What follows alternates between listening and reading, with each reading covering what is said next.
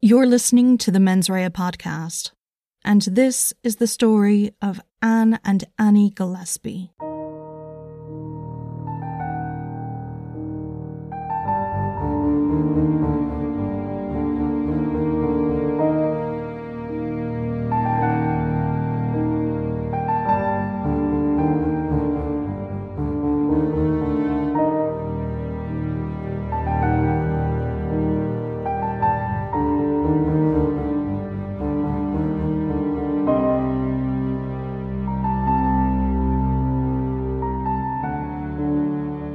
In September of 1988, Anne Gillespie was 18 years old and was in her final year in St Columba's College in Ballybofey, a small town near to the border in County Donegal, which was nestled in a bend of the River Finn and right next to the twin town of Stranorlar.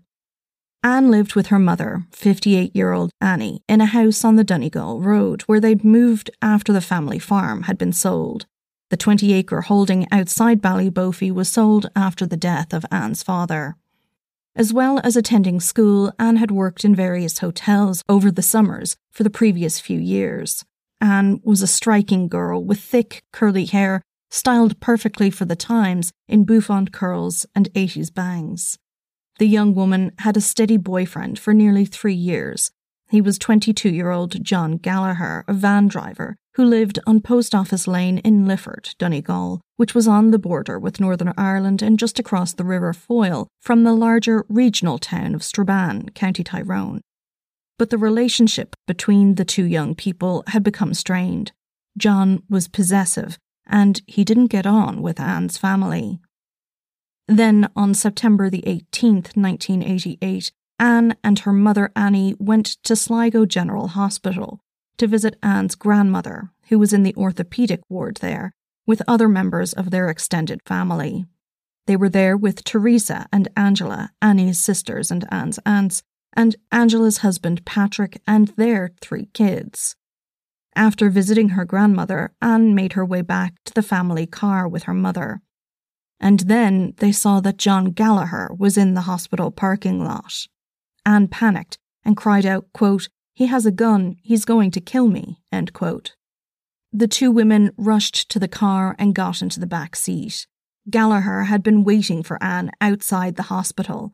He yelled for Anne to get out of the car, tried to open the back door of the car, and then fired his rifle and burst one of the tires. He then turned towards Anne's uncle, Patrick Maguire, and said, quote, I'm giving you a chance to run, you bastard. You better take it. End quote. Patrick made for the hospital doors, following his children who had already run back to the building for safety. Then Patrick heard two more shots fired. Gallagher sped off in his car. Shortly after this attack at Sligo General Hospital, a car sped through a routine Garda checkpoint on the road heading north, and the same car made a U turn on coming upon another roadblock in Donegal town, further up the west coast. The car then sped towards a nearby pier. As the vehicle was followed by Garda cars, the driver pulled up a rifle to show the police that the driver was armed. In response, Garda detectives fired a number of warning shots. Then the car drove off the pier, bringing the chase to a dramatic end, hampered only by the fact that at the time the tide was out, so the car landed in the relatively shallow four foot of water. Detectives waded out to the car and found John Gallagher inside. He was unconscious and had handcuffed himself to the steering wheel. Gardaí were able to free the man and gave him mouth to mouth before he was brought to Sligo General. Later, Gallagher's 22 rifle was found near to the pier. Meanwhile, the extended Gillespie family was in shock. Both Anne and Annie had been shot dead in the back of their car. But the fatal attack on Anne and her family was not something that had occurred out of the blue. Gallagher's behaviour had become increasingly aggressive and intimidating.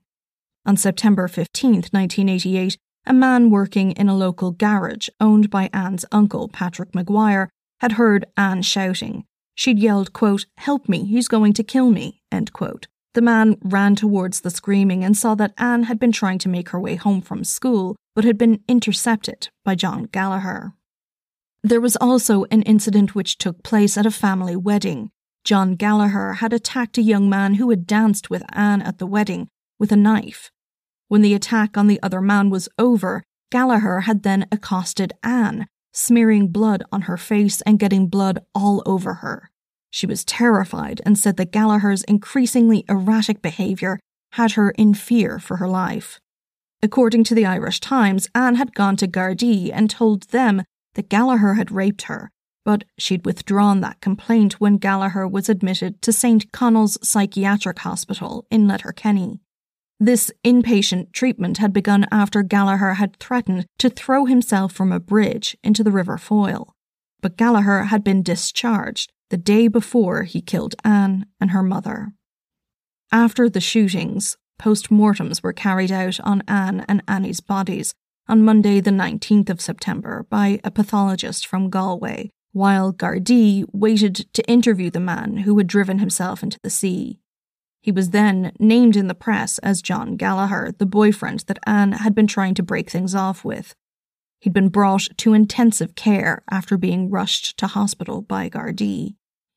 On Wednesday, the 22nd of September 1988, Gardaí charged John Gallagher with the murder of Anne Gillespie. In response to the charge, Gallagher said, quote, She was my girlfriend for three and a half years, and I did not mean to bring about her death. End quote. He was remanded in custody to Mountjoy Prison. Gallagher was sent forward for trial on two charges of murder and a charge of attempting to shoot Patrick Maguire on Friday, the 13th of January 1989.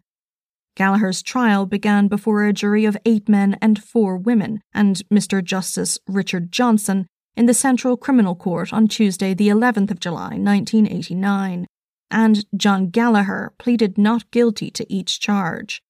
There was a lengthy delay before the trial proper began, but then Mr. Fergus Flood, senior counsel, gave the opening statement for the prosecution.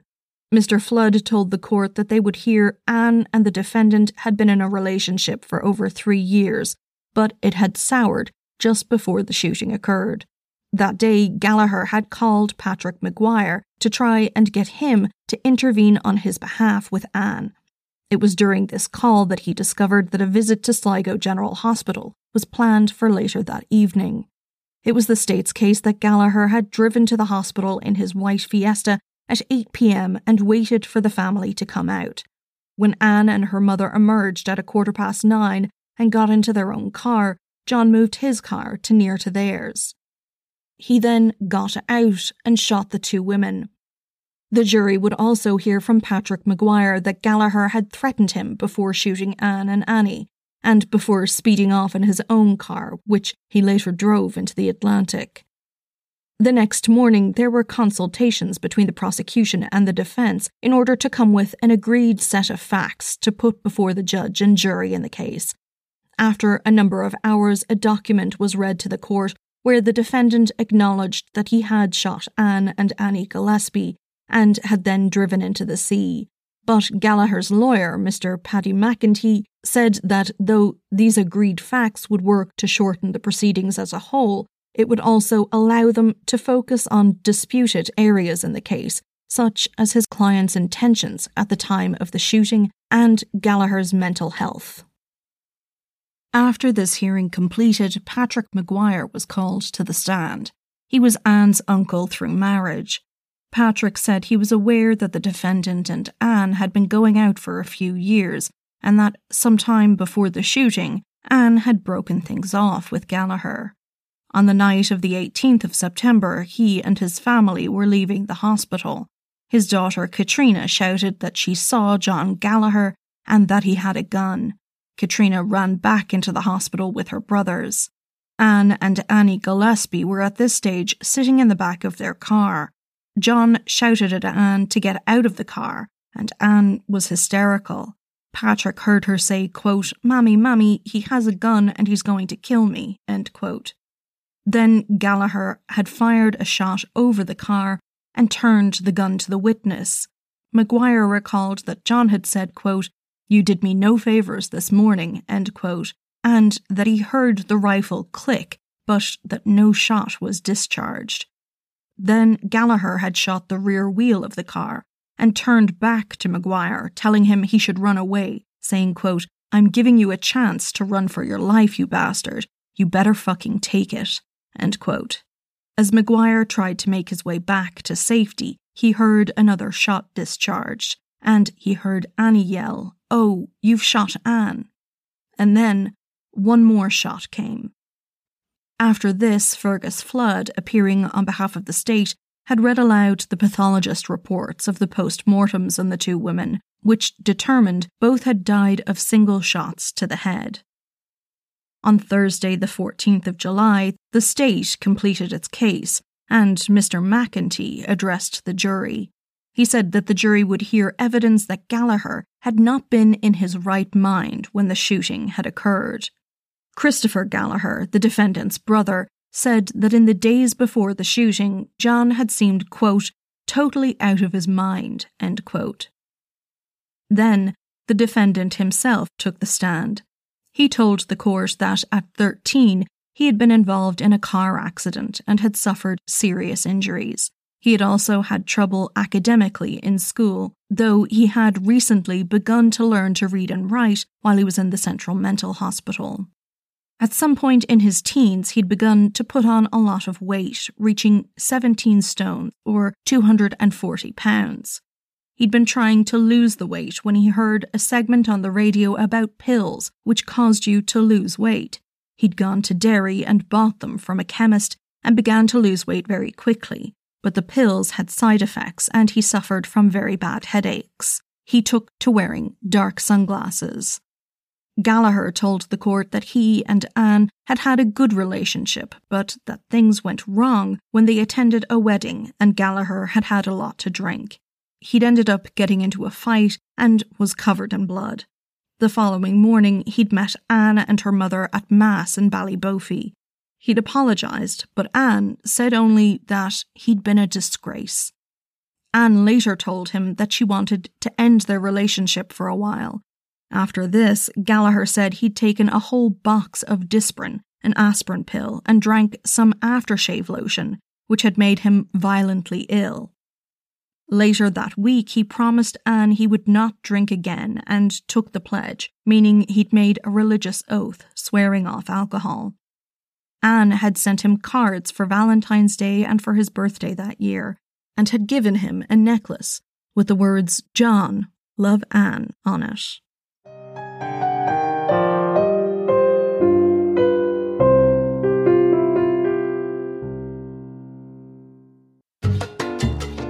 This episode is sponsored in part by our good friends, BetterHelp. Mens Rea listeners get 10% off their first month at betterhelp.com forward slash mens. Listen, we all have those moments in life where we are going through it. And adding another thing to our to do list at those times, like research and find a new therapist and find appointments, can seem like just adding to the overwhelming pile of stuff to deal with. It's understandable to put it on the back burner. But with BetterHelp, all of that is at your fingertips, with the hard work taken out of it for you. BetterHelp match you with a therapist who is tailored to your needs, and you can start online professional counseling in less than 48 hours. It's available worldwide, there's a huge range of expertise, and it's so easy to use. You can even send messages to your therapist between sessions and get timely and thoughtful responses. BetterHelp is also more affordable than traditional offline counseling, and financial aid is available. BetterHelp wants you to start living a happier life today. Visit betterhelp.com forward slash mens. That's betterhelp, H-E-L-P dot com forward slash MENS and join the over 1 million people who have taken charge of their mental health with the help of an experienced professional. In fact, so many people have been using BetterHelp that they're recruiting additional counselors in all 50 states. And right now, BetterHelp are offering Mens Menswear listeners that 10% off for your first month. Just visit betterhelp.com forward slash mens. On Friday, the 14th of July, the jury heard from Gallagher again. They were told that the morning of the shooting he had sent a cassette tape over to Anne, couriered there by a friend. On it, he said that he had been at a disco the night before, and seeing all the other young couples holding hands had made him think of her. He asked Anne to forgive him and said that he loved her and that he'd prayed to St. Jude, the patron saint of hopeless cases, for her to get in touch with him. He pleaded for just one phone call. Then Gallagher's senior counsel questioned him about what he recalled from that evening. Gallagher admitted he had driven to the hospital, bringing along with him his dad's rifle and ammunition, and that he had shot at a light and at a tire of the car. Gallagher said he had then fired into the back window of the car and heard moaning and other noises. When he looked into the back seat, he saw that Anne was not moving. Gallagher then described taking the rifle and putting it to his throat. He pulled the trigger twice, but it didn't shoot. After this, he drove off. Gallagher said, quote, I never intended to harm anybody. I don't know what state of mind I was in. I still love Anne. End quote. The court adjourned then for the weekend, and on the 17th of July, Dr. Desmond McGrath, a clinical psychologist from the Central Mental Hospital in Dundrum, gave evidence. Dr. McGrath said that Gallagher had a quote, low intellectual ability and had very poor personal resources to handle problems, end quote. The doctor said that he felt that the car accident that the defendant had been in had probably aggravated a personality disorder further. Dr. McGrath said that all of these underlying issues had been exacerbated by what he called massive doses of diet pills, which Dr. McGrath told the court could cause delusions of persecution, irritability, overactivity, and loss of judgment. All of this was going on in circumstances where Anne had broken off the relationship with Gallagher. In their meetings, the defendant had described firing shots and then turning the gun on himself, but said that he didn't recall having handcuffed himself to his steering wheel or driving into the sea. Gallagher had told Dr. McGrath that he still loved Anne and he wished he had killed himself.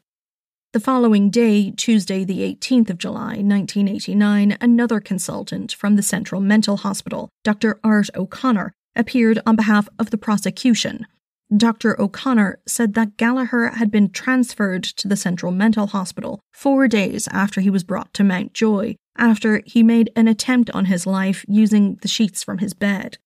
Dr. O'Connor said that although Gallagher did have a tendency to become withdrawn and depressed, and that he was an immature, frustrated, and angry young man, he found no evidence of mental illness.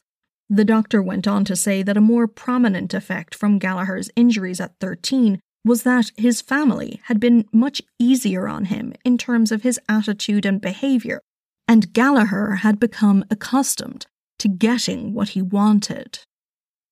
Though the action of driving off the pier, Dr. O'Connor felt was a genuine attempt on his own life, Previous incidents, including the threat to throw himself from a bridge, had been determined by Dr. O'Connor to be a result more of immaturity and seeking attention.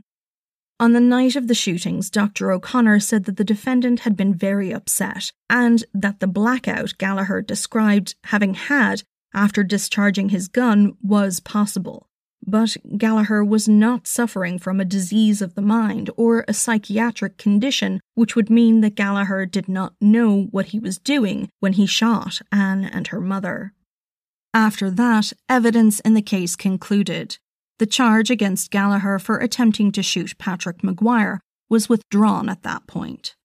On Wednesday morning, Ms. Olive Buttimer, appearing on behalf of the state, gave the closing statement for the prosecution. She told the jury that there were three verdicts open to them.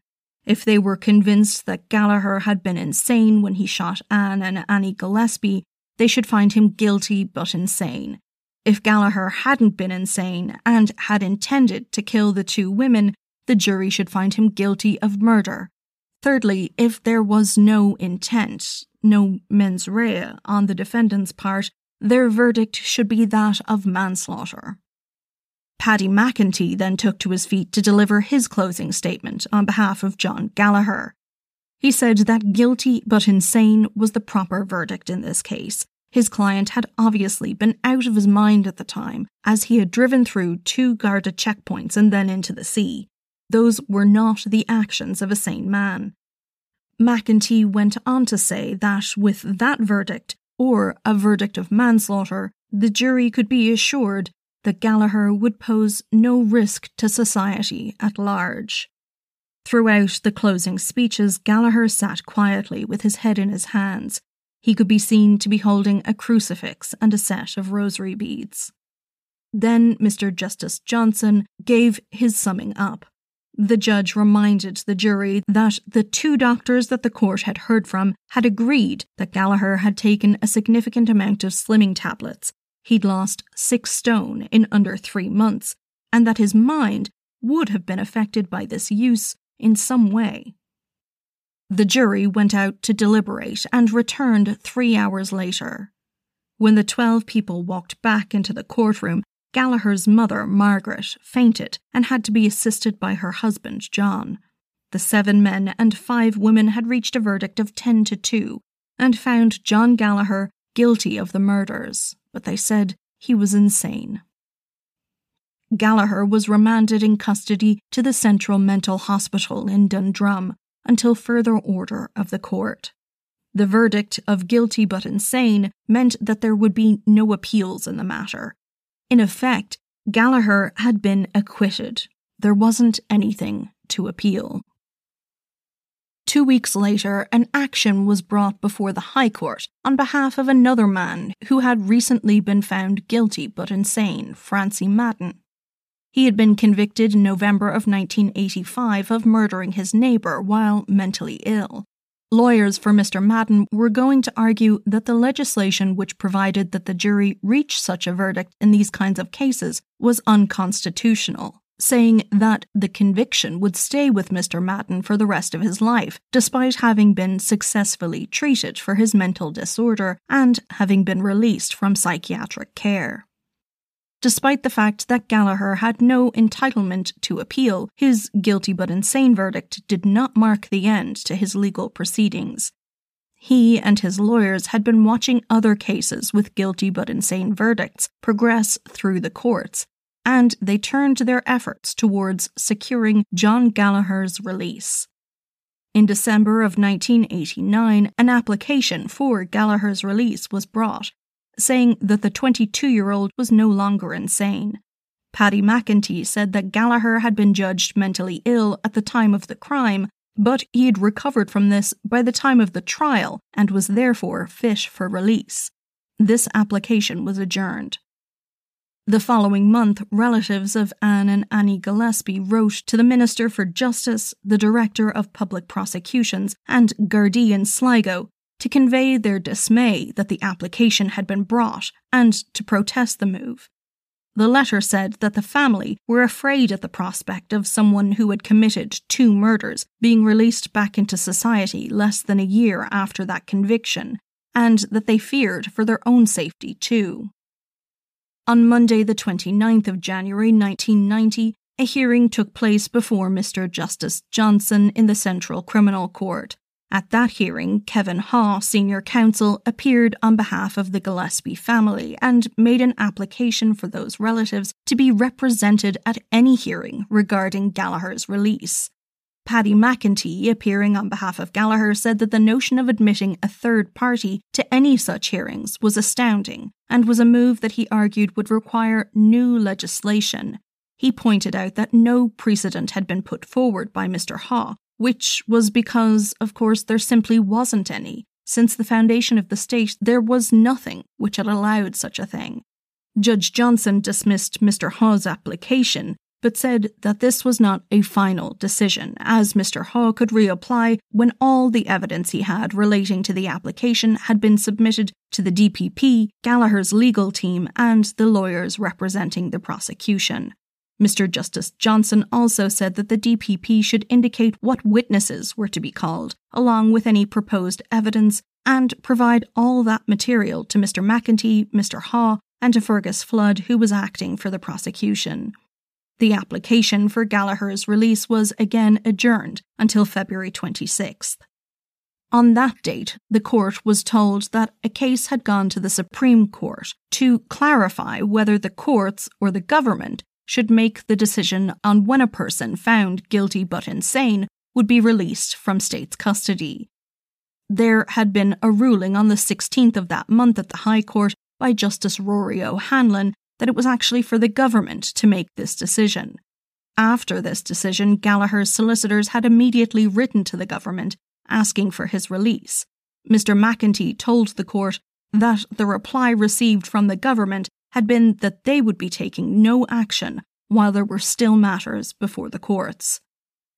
Mr. Justice Johnson adjourned the application to await the outcome from the Supreme Court, but told Mr. McEntee that if there were any undue delays in that proceeding, a fresh application for release could be made.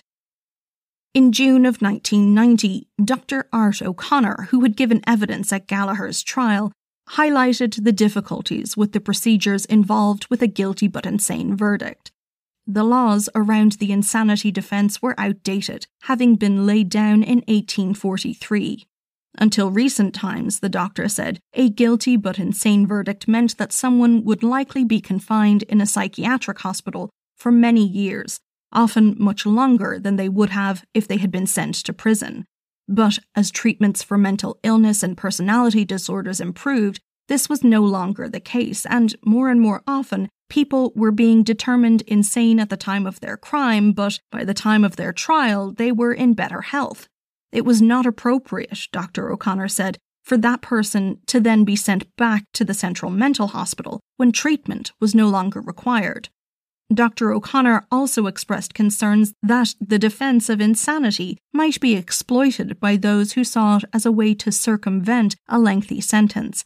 He said judges needed discretion to send someone to prison or to the Central Mental Hospital for a fixed period of time. Dr. O'Connor's assertion that the legal system had not moved on at all was correct. The law had been set out in the 1800s in the Trial of Lunatics Act, passed in the British Parliament. A person found guilty but insane would be ordered to an appropriate facility by the judge and would remain there, quote, till Her Majesty's pleasure shall be known, In Ireland, the decision to release someone rested with the Lord Lieutenant, who was the Queen's representative here. After Irish independence, a law was passed folding in all previous legislation into the new legal system of the Irish Free State. The issue of where the powers of the Lord Lieutenant rested in the newly independent state wasn't dealt with until 1971 in a case relating to a murder where a 16 year old had been found guilty in 1956. At the time, this would have resulted in a mandatory death sentence, However, the Children's Act, passed before independence, provided that a minor would be held at His Majesty's pleasure instead of being sent to the gallows. And so, in this case, 16 years after his conviction, this person appealed for release by bringing a habeas corpus application to the High Court. There, the president of that court, Mr. Justice O'Keefe, held that the ability to select a punishment was something that fell to the trial judge to decide, Therefore, the power of the Lord Lieutenant was found to sit with the courts in this case, rather than with the executive arm of the government. After all, the administration of justice is set out in the Constitution as being within the purview of the judiciary only. But the specific issue of who decided when a person found guilty but insane might be released had not come before the court until 1990. It had been considered by a committee led by Mr. Justice Henchy in 1978, which had made a number of recommendations for the reform of the law around guilty but insane verdicts, but subsequent governments had failed to introduce any reform on the law. On July 27, 1990, there was another hearing in the court on Gallagher's case after the Supreme Court had delivered its judgment in the other case. There, it had been decided that judges did have the authority to hear applications for the release of those judged guilty but insane. Mr. McEntee made an application to Mr. Justice Johnson on this basis, saying that John Gallagher was no longer suffering from a disease of the mind and should therefore be released. At the hearing, senior counsel representing the Director of Public Prosecutions and the Attorney General also appeared, both argued that the release of people held at the Central Mental Hospital after a guilty but insane conviction was a matter for the executive. Mr. Justice Johnson said that legislation on the matter should be passed immediately to clarify who was to make this kind of decision and adjourned the case once more. The following Monday, Paddy McEntee made the application again, asking also that the judge consider that Gallagher might be released on bail until such a time as jurisdiction on the matter of release had been decided. But Mr. Justice Johnson said that bail could not be considered in these circumstances. Rather, he wanted the issue resolved as soon as possible. In October of 1990, counsel for the DPP, Maurice Gaffney, made submissions to Judge Johnson asking for an order to be made committing John Gallagher to the custody of the Minister for Justice. Mr. Owen Fitzsimon, senior counsel, appearing on behalf of the Attorney General, told the court that his instructions were that the judge did in fact have jurisdiction to make the decisions. The Gillespie family had representation there too by Kevin Haugh. Paddy McEntee said it was absurd to suggest that the courts did not have the authority to make an order for the release of his client. Mr. Justice Johnson reserved judgment on the matter and Gallagher remained in custody in Dundrum. The judge had to consider whether the decision making process in terms of release was a matter for the government, the executive, like had been decided in the case of Patrick Ellis earlier that year, or as a matter for the judiciary to be dealt with in the courts. He had to ask was the decision at its very core an issue of dealing with punishment for a crime? If so, then it was up to a judge to hand out justice. But if a person who was guilty but insane was in receipt of treatment rather than punishment, then the decision might not fall under the umbrella of justice, and it would be a function of government to make such a decision. This was what had been decided the April before in the case of Patrick Nealon. Judge Johnson began at first principles and started with the idea that when someone is found guilty but insane, they are essentially found innocent of the crime due to insanity, and the court does not really impose a sentence. The order of the court is providing for the person's transfer to the Central Mental Hospital rather than deciding a sentence. Judge Johnson decided that it was not up to the trial judge to monitor or control the progress of a person once sent to the Central Mental Hospital, and that this was primarily a medical health matter. The judicial process had no proper place in matters of health. Furthermore, the government would have the advice of qualified medical experts open to them in any decision making process. And on that note, Mr. Justice Johnson said that he had been contacted by the team at the Central Mental Hospital the month before, asking if the court needed to sanction a day trip that Gallagher was to take. This, he said, was not a function of the court. Gallagher would have to petition the government then for release if and when it was determined he had recovered from his mental illness, and recourse to the court would only come into play if he, as the applicant, thought that there was malafides on the part of the government in their treatment of his application. Johnson said, quote, I am ordering that Gallagher be detained in the Central Mental Hospital until the pleasure of the government is known. End quote. On Monday, the 17th of December, Justice Johnson granted a stay on the order that he had made the Friday before that Gallagher be detained in the Central Mental Hospital at the pleasure of the government. The application had been made by the Attorney General. He said he felt that the status quo should be maintained until an appeal made its way to the Supreme Court. But of course, there was still a previous order in place holding Gallagher in Dundrum, which was still in effect. Paddy McEntee then applied to the Supreme Court to have the stay lifted and have the government consider his client's application for release. This, of course, was not done. McEntee later said that all of this in effect meant that Gallagher was being held in the Central Mental Hospital without any recourse to decide his release. The Chief Justice, Mr. Justice Finlay, told Paddy McEntee that Justice Johnson had exercised a correct discretion in the interest of justice and that the Supreme Court would expedite Gallagher's appeal. It would be heard the following month, on the 22nd of January 1991. When that hearing came around, Gallagher's legal team argued that the decision to release someone from custody in the Central Mental Hospital lay with the courts, and that part of the 1883 Trial of Lunatics Act was unconstitutional. Paddy McEntee said that there was no other situation would order a person to be deprived of their liberty for an indefinite period of time and then divest themselves of any responsibility relating to that custodial period afterwards. A lawyer for the Attorney General was also appearing, arguing that the 1883 Act was in line with the Constitution, but also that it was up to the courts to decide on the release of a person found guilty but insane. The DPP, on the other hand, took the position that this decision lay with the government. Maurice Gaffney, senior counsel, said that even after a trial where someone was found guilty but insane, and where a psychiatrist said that the defendant was now sane, it may be the case that they were still not in a position to be released or reintegrate into society. Society itself, Mr. Gaffney said, may even need time to adjust to the notion of that person's release. Two weeks later, the judgment was delivered by Mr. Justice McCarthy. The court had decided unanimously that the special verdict of guilty but insane was not actually an administration of justice. Being ordered into the care of the Central Mental Hospital was not a sentencing, as in a more straightforward case.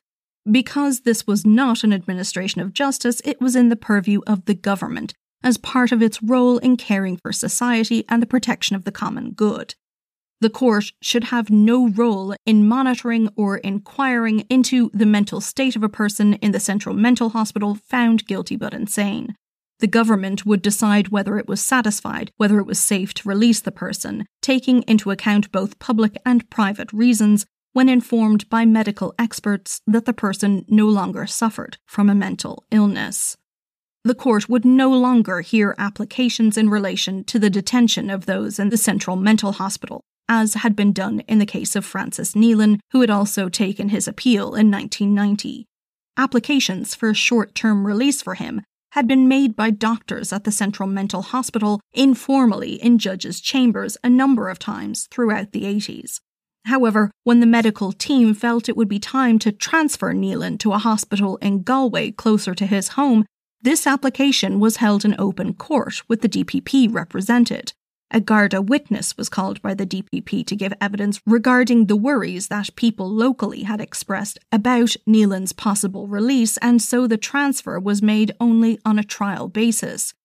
Due to his experience with dealing with these various applications, the judge, Mr. Justice Keane, came to the conclusion that the more informal applications in chambers were not appropriate in these cases, and that the DPP should be put on notice of any change to the circumstances of a person in detention to represent the public interest.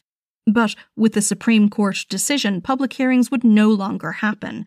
Now, a politician, with advice from various quarters, would make such a decision behind closed doors. There would be no further refinement of the law in the courts with this ruling, and any change in the procedure would have to be made now through the government passing legislation. On Wednesday, the 15th of May 1991, Gallagher and his legal team were granted leave to seek judicial review at the High Court for an order directing the government to hold an inquiry into his continued detention in circumstances where Gallagher had been found of sound mind by doctors at the Central Mental Hospital. Paddy McEntee told Mr. Justice Lavin that it was his belief that the government would not hold such an inquiry until it was forced to, and then would not grant release until it was in a similar position. Though Mr. McEntee said he was, quote, not without sympathy for the government's disinclination, end quote. At the next hearing in the case, the court was informed by McEntee that the government had agreed to hold an inquiry into Gallagher's detention on a timescale that was acceptable to the applicant, the Irish Times reported that the government would be forming a committee made up of a barrister, a psychiatrist, and a general medical practitioner to advise the government on the case. In November, that committee delivered its report to the Minister for Justice.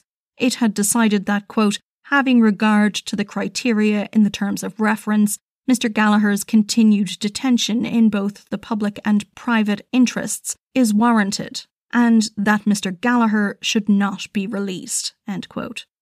When Ray Burke, the minister, made public this decision, he also said it was his intention to bring forward new legislation to finally begin reforms on the guilty but insane laws in Ireland.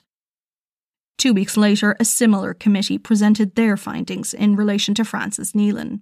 He was to be released from custody. In July 1993, Gallagher applied to the High Court for judicial review of the decision not to release him.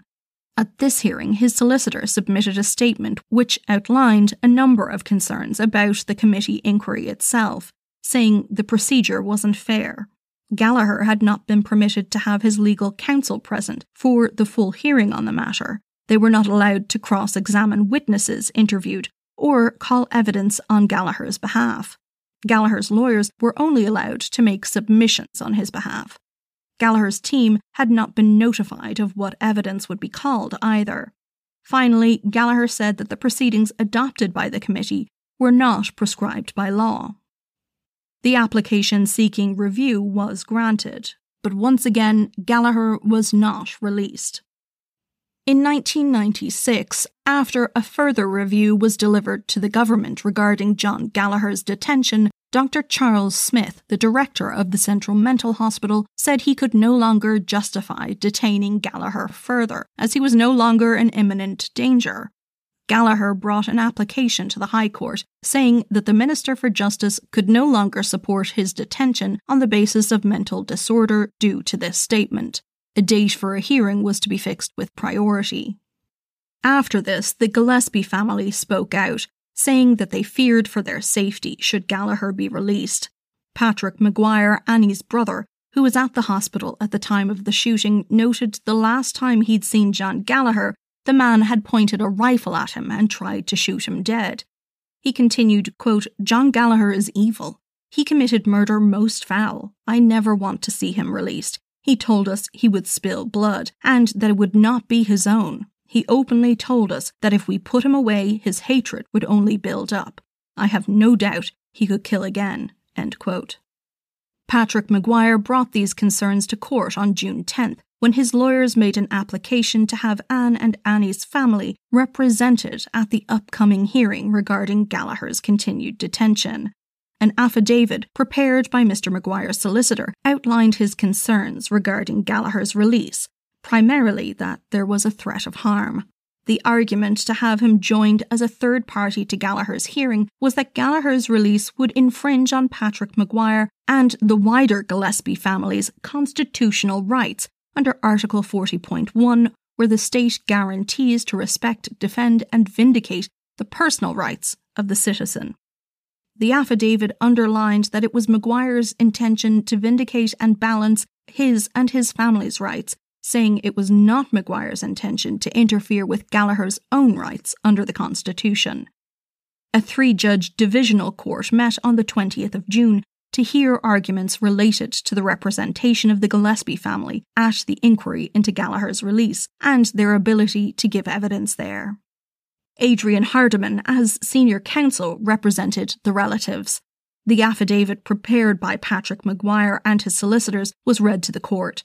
It outlined a number of incidents which Maguire believed indicated that he would be at risk if Gallagher was released. Patrick Maguire said he was first threatened by Gallagher in and around September of 1988 when one of his employees had intervened in an incident where Gallagher was assaulting Anne. After this, Gallagher had driven to Maguire's business, a garage, and marked a cross on the back window of Maguire's car. Maguire and his employee, Mr. Duffy, took this to mean that Gallagher intended to kill Patrick Maguire. The affidavit described Gallagher's assault on the man at the wedding, including that Gallagher had smeared blood on Anne's face afterwards. Gallagher was also alleged to have threatened to run her over with his car, he had, in fact, attempted to run over Mr. Maguire's daughter and niece and then attacked these two girls. Again, on the night of the wedding, Gallagher was alleged to have broken a mirror at Annie Gillespie's house and threatened to set her home on fire. A teacher of Anne's said that Anne had told her in confidence that Gallagher was going to kill her, and the woman made a statement to that effect. The teacher left the parish because she feared what might happen if Gallagher was to be released. A cousin of Anne's said that she had been under psychiatric care and treatment due to fear caused to her by Gallagher's repeated attempts to be released. Mr. Maguire himself had put his own home on the market and applied for green cards to move to the United States. Such were his fears. It was his intention that Gallagher's attitude towards him and the rest of Anne's family had not changed.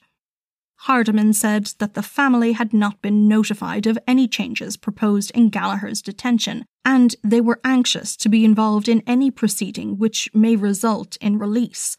The family believed it had additional evidence that was not in the possession of anyone else, and that many aspects of the case had not been brought before the court in Gallagher's initial trial. John Rogers, senior counsel, appeared on behalf of the Attorney General and told the court that it was not the government's intention to release Gallagher per se, but there was a plan to allow brief releases of a few hours over a period of time. He asserted that the affidavit that had been presented to the court on the Gillespie's behalf was in fact hearsay, and in many instances it was hearsay upon hearsay. Nor could it be allowed that the inquiry be used in such a way to go behind the verdict of the Central Criminal Court and attempt to establish intent on Gallagher's part, which seemed to be what the weight of the affidavit was directed to. Mr. Maguire was stating that in 1988 Gallagher had the intent to kill him. There was no evidence of this, nor was there any evidence of any present intent, Hardiman said. On the second day of the hearing in the application, Gallagher's counsel, Mr. Donal O'Donnell, said that he acknowledged the pain and grief caused to the Gillespie family, but reluctantly had to oppose the application that they had made. His client had no wish to add to their pain, he said, or act as a protagonist or to open up issues dealt with in the criminal trial. Gallagher, the court was told, had a deep remorse for what he had done to Anne and Annie and had no intention of causing them any further trouble. He wished to leave Ireland should he be released. The court adjourned and reserved judgment on the application. This was delivered a number of weeks later on July 10th, and the court held that the Gillespies could not have legal representation at the hearing. The upcoming hearing was between Gallagher, who was seeking release, and the Attorney General on behalf of the government, who were opposing it. There was no conflict of interest between the two parties and no need for any additional input into the proceedings. Further, there was no evidence produced that the executive was carrying out its functions in relation to Mr. Gallagher in an improper way. It would have been a dramatic departure from previous jurisprudence to allow a victim, or in this instance, an alleged potential victim, to be given a hearing in the criminal process. Given the circumstances, despite Maguire's application being refused, his costs were awarded against the state. After, a solicitor speaking on behalf of the Gillespie family said that they were, of course, disappointed with the outcome, but felt vindicated in the need to bring such an application by the awarding of costs. To them, this indicated that it had obviously been a matter of public importance, which needed to be considered by the courts. The following week, on Wednesday, the 17th of July, the Divisional Court began hearing the inquiry into John Gallagher's detention at the Central Mental Hospital. An affidavit from Dr. Charles Smith described how Gallagher suffered from a personality disorder, which gave him a tendency to anger and violence. These tendencies lessened as a person aged and matured, it was Dr. Smith's opinion that Gallagher had not been mentally ill when admitted to the Central Mental Hospital in 1988, nor was he mentally ill at the time that the affidavit was sworn. Dr. O'Connor explained that he had taken over Gallagher's care from Dr. Art O'Connor, and he was aware that Dr. O'Connor had been of the opinion that Gallagher had not been insane as defined by law on the day that the murders were committed, and that he agreed with this assessment. Dr. Smith recommended that Gallagher would benefit from a phased release from the facility and that a full discharge should only take place after completing a phased release program. This was something that the government could order and was a possibility that had only come about in recent times as Gallagher had aged and matured, lessening the effects of his personality disorder on his behaviour. Dr. Smith also said that Gallagher posed no imminent danger to the general public should he, for instance, abscond from a phased release program. However, he was of the opinion that it would be most appropriate to do a phased release rather than an immediate release, and that the program should be laid out for Gallagher. Indefinite detention was also not in his best medical interests. A senior manager in the Department of Justice submitted an affidavit which stated that the Minister of Justice was entitled to take into account a wider totality of evidence in making a decision regarding Gallagher's release, not just the medical evidence put before her. Donal O'Donnell was appearing again on behalf of John Gallagher and said that the application to the court was being made in relation to Gallagher's rights under Article 40.4 of the Constitution. There had thus far been three advisory committees set up in relation to Gallagher's release, and they had heard the most recent evidence from Dr. Charles Smith. The Minister for Justice had not, however, made a decision on this issue of whether Gallagher was suffering from a mental defect or disease which warranted his detention. The most recent committee was held in July of 1995, and in May of 1996, Gallagher was informed that he would be allowed one afternoon out a month for a period of six months, where he would be accompanied by a staff member.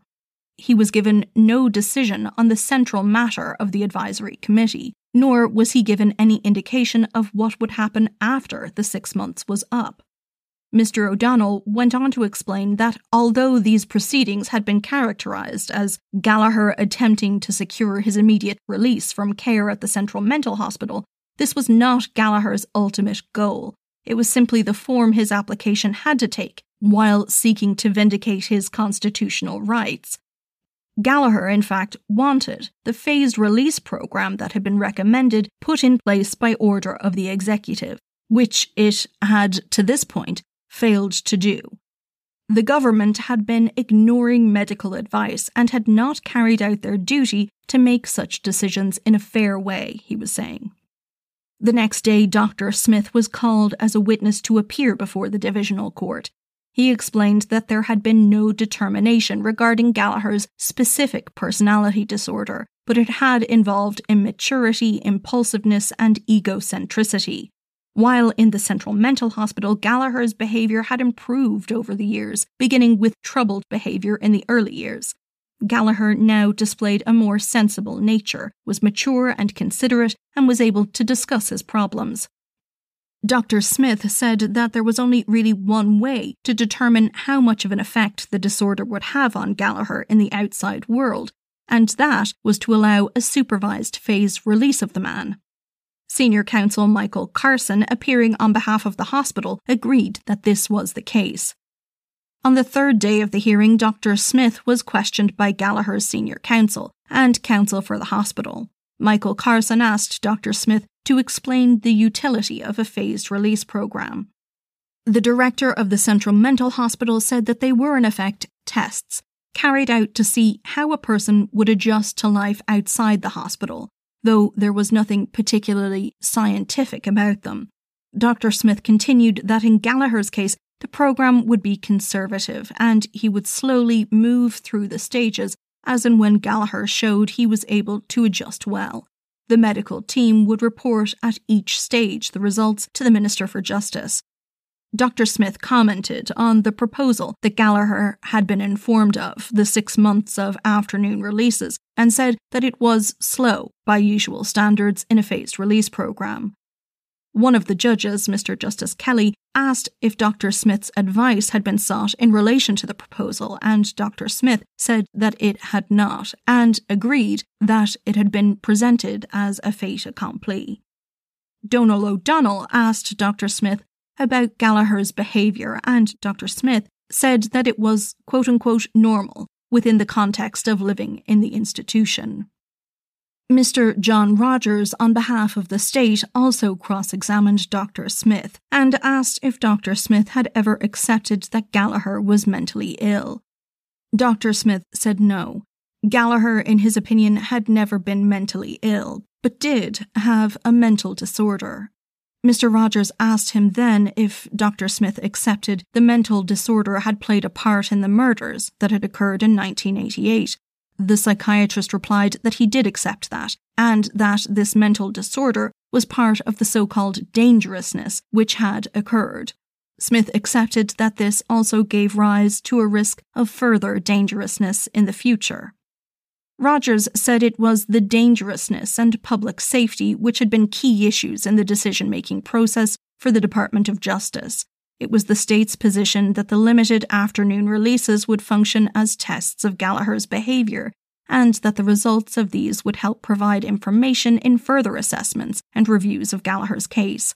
Mr. Rogers said that the application made by Gallagher was seeking a decision from the courts, despite the matter resting with the executive. Gallagher simply wanted a declaration that he should be released, which was outside the process of reviews that had been set out.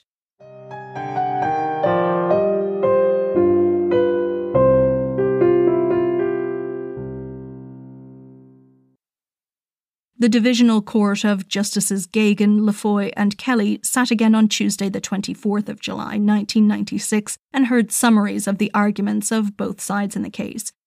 John Rogers said that the Minister for Justice had made a decision in the case that limited outings should be allowed for Gallagher to see how prepared he might be to begin reintegration into the community.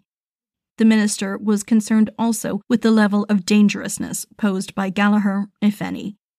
Donal O'Donnell for Gallagher said that his client was simply seeking to have a phased release program put in place because Gallagher was not insane. It was their argument that the Minister for Justice had not made a decision on the central issue of whether or not Gallagher was mentally ill. He had been determined by medical staff to not be insane, and his future dangerousness could only be determined by reference to his current mental state. He was still a citizen of the state and had rights, what the minister had set out was, in essence, a refusal to release him, and was a deliberate vagueness, making his detention unlawful. Mr. Justice Geoghegan, on behalf of the Divisional Court, said that they were reserving their judgment. The decision of the Divisional Court was delivered six weeks later, on September 6, 1996.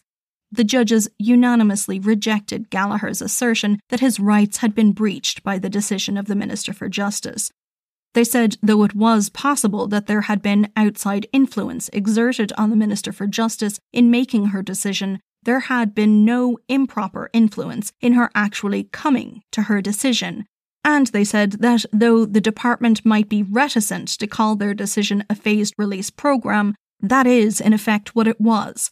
The court did criticise the way the case had been dealt with by the department, saying that there had been unjustifiable delays in making decisions in relation to Gallagher's release.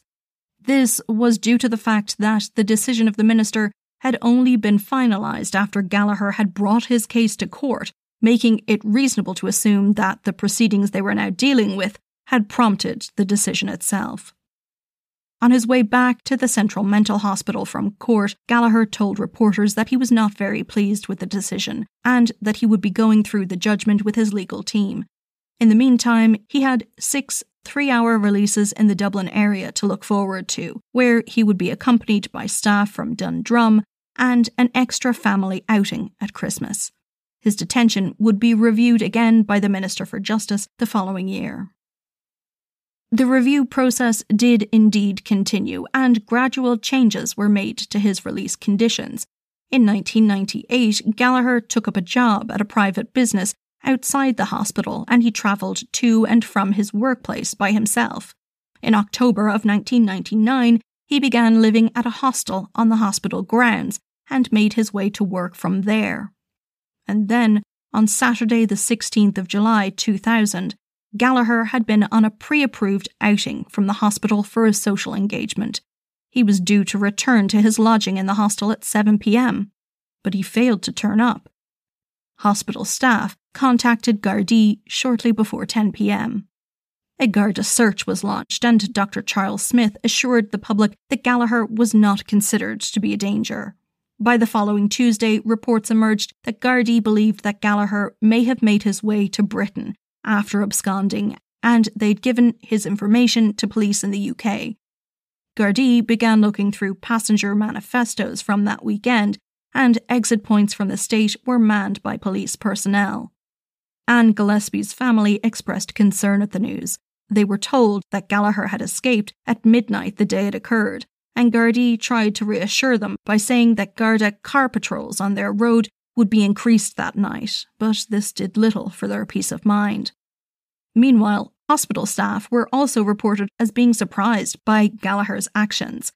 He had been progressing in his release program and was thought to be only two years or so from an indefinite release from the Central Mental Hospital. They were also anxious to stress that patients at the Central Mental Hospital who enjoyed that kind of freedom had built up a significant degree of trust with the staff. Gallagher had complied with all the conditions of his phased release program, but they noted he was becoming frustrated with the length of time he had been detained.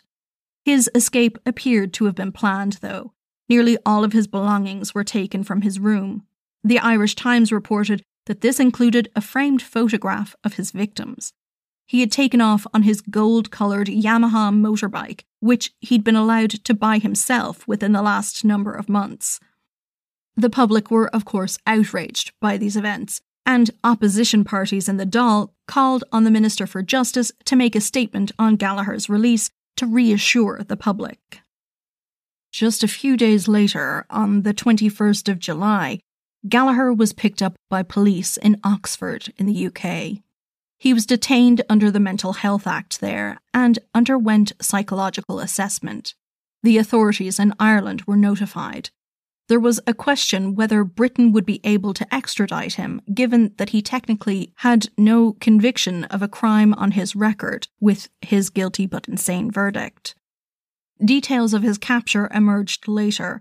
The News of the World had set up a meeting with Gallagher saying they wanted to interview him and said that they would give him £12,000 for his story. An Irish journalist had tipped off the police, leading to Gallagher's arrest. After his assessment in England, Gallagher was found to be sane, and he was released after seven hours in police custody. It was thought that Gallagher had then gone to London to stay with a friend whom he'd met at the Central Mental Hospital. The DPP did not prepare extradition documents at the time, so Gallagher continued to stay in the UK. In January of 2001, Gardaí and Donegal responded to a number of sightings of Gallagher in the area, saying that there was no indication that Gallagher had returned to Ireland from the UK. In December of 2002, the government finally brought a new bill before the Dáil to reform the law in relation to guilty but insane verdicts. The verdict was to be replaced by one termed as not guilty by reason of insanity, and a new provision would allow finding that a person was guilty but with diminished responsibility. A new mental health review board would take on the responsibility of reviewing the detention of people held under the new laws and make decisions regarding their release. This was in line with rulings from the European Convention on Human Rights, which stated that such decisions should be made by independent bodies rather than the executive, where politics may come into play. That bill was finally signed into law by the President in 2006. In 2003, Gallagher moved to Strabane in Northern Ireland, where he lived with his partner and children, it was only 20 miles from where the Gillespies had lived in Ballybofey, County Donegal. It would take him just minutes to get to his family home, which was across the border and across the river in Lifford. The Gardaí and the DPP maintained their position that an extradition warrant for Gallagher's arrest would fail. Then, on May 22, 2012, John Gallagher handed himself in to the Central Mental Hospital that weekend, the Department of Justice confirmed that Gallagher was being detained. Gallagher's family had not known about his detention until they read it in the newspapers and contacted the Department of Justice for confirmation. This was because John Gallagher was estranged from most of his family, being in contact with only one of his eight siblings and his mother. They learned he had handed himself in by appointment. Later that week, the Minister for Justice at the time, Alan Shatter, told the press that there, quote, may be an inevitability about Gallagher's release, end quote, reminding them that his department no longer had a role in deciding those matters, and saying Gallagher would have to go through the newly established process of applying to the Mental Health Review Board. And that's exactly what Gallagher did. His application was almost immediate upon his detention at the Central Mental Hospital. Though estranged members of the Gallagher's family asked the Minister for Justice to detain their brother indefinitely, saying that they had fears for their own safety and needed time to make plans for what they would do if he regained his freedom. However, Gallagher's application went to the review board regardless and was dealt with quickly. On Friday, the 29th of June 2012, just after 4 pm, he was allowed to leave the Central Mental Hospital in Dundrum. He was banned from making any contact with members of the Gillespie family and some members of his own wider family, but was allowed to visit his mother and his father's grave in Lifford in County Donegal. The Department of Justice confirmed that Gallagher had been granted conditional discharge and reiterated that the decision had been made by the independent board, but Gallagher's family weren't happy, saying that they had not been consulted in relation to the release nor were any of their concerns taken into account. They said if Gallagher were to harm anyone else, the authorities would have blood on their hands. John Gallagher, or at least his legal representation, was back in court in October of that year. The court heard that a summons had been issued in July for Gallagher in relation to a charge of absconding from custody. This was a renewed version of a summons that had originally been issued in 2000 in the immediate aftermath of his escape from the Central Mental Hospital. Garda Sergeant Ivan Howland described for the court how he and a colleague had visited the Gallagher family business on Post Office Lane, where Gallagher had lived at the time he murdered Anne and Annie Gillespie. The Gardaí believed that John still had links to the family transport business there, the Garda spoke to Gallagher's brother, Christopher, for around 30 minutes. Christopher spoke to John Gallagher on the phone then, and Sergeant Howland handed over an envelope for John containing the summons, which Christopher Gallagher assured the police would be passed on to John. Christopher Gallagher then took the stand and told the court that he had not been aware of what the envelope the guards had given him had contained. His brother regularly came across the border from County Tyrone but he had no connection with the business operating on Post Office Lane.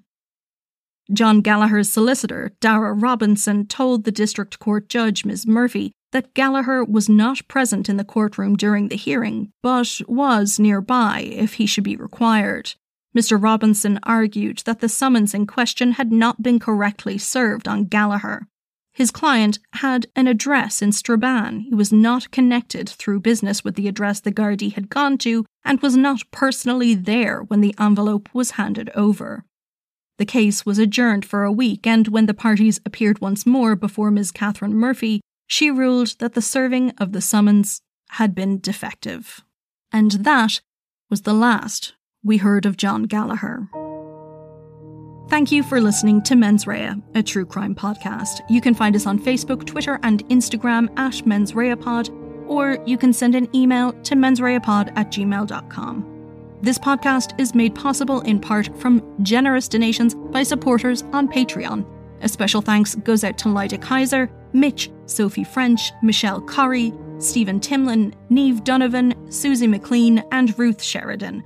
Thanks to each and every one of you for signing up to support the show. It is hugely important to be able to keep Mens Rea going, and along with my undying love for helping out, you get those ad free and bonus episodes as well as nifty merch. So head on over to patreon.com forward slash mensreapod.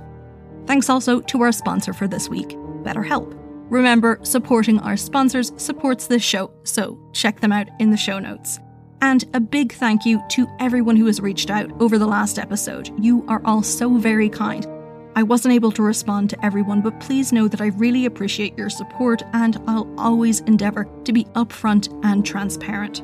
Talking about mental health shouldn't be considered more brave than telling you I've broken my leg, but to get there, we have to share.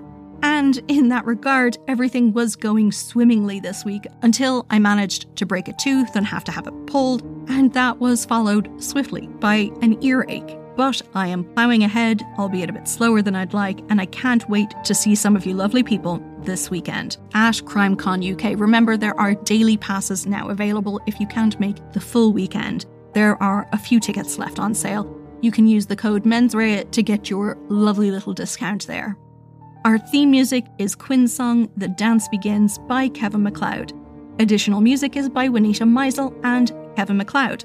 This episode was researched, written, and produced by me, your host, Sinead. All sources for today's episode can be found in the show notes or on our website, www.mensreapod.com. And so, till next time, don't do anything I wouldn't do.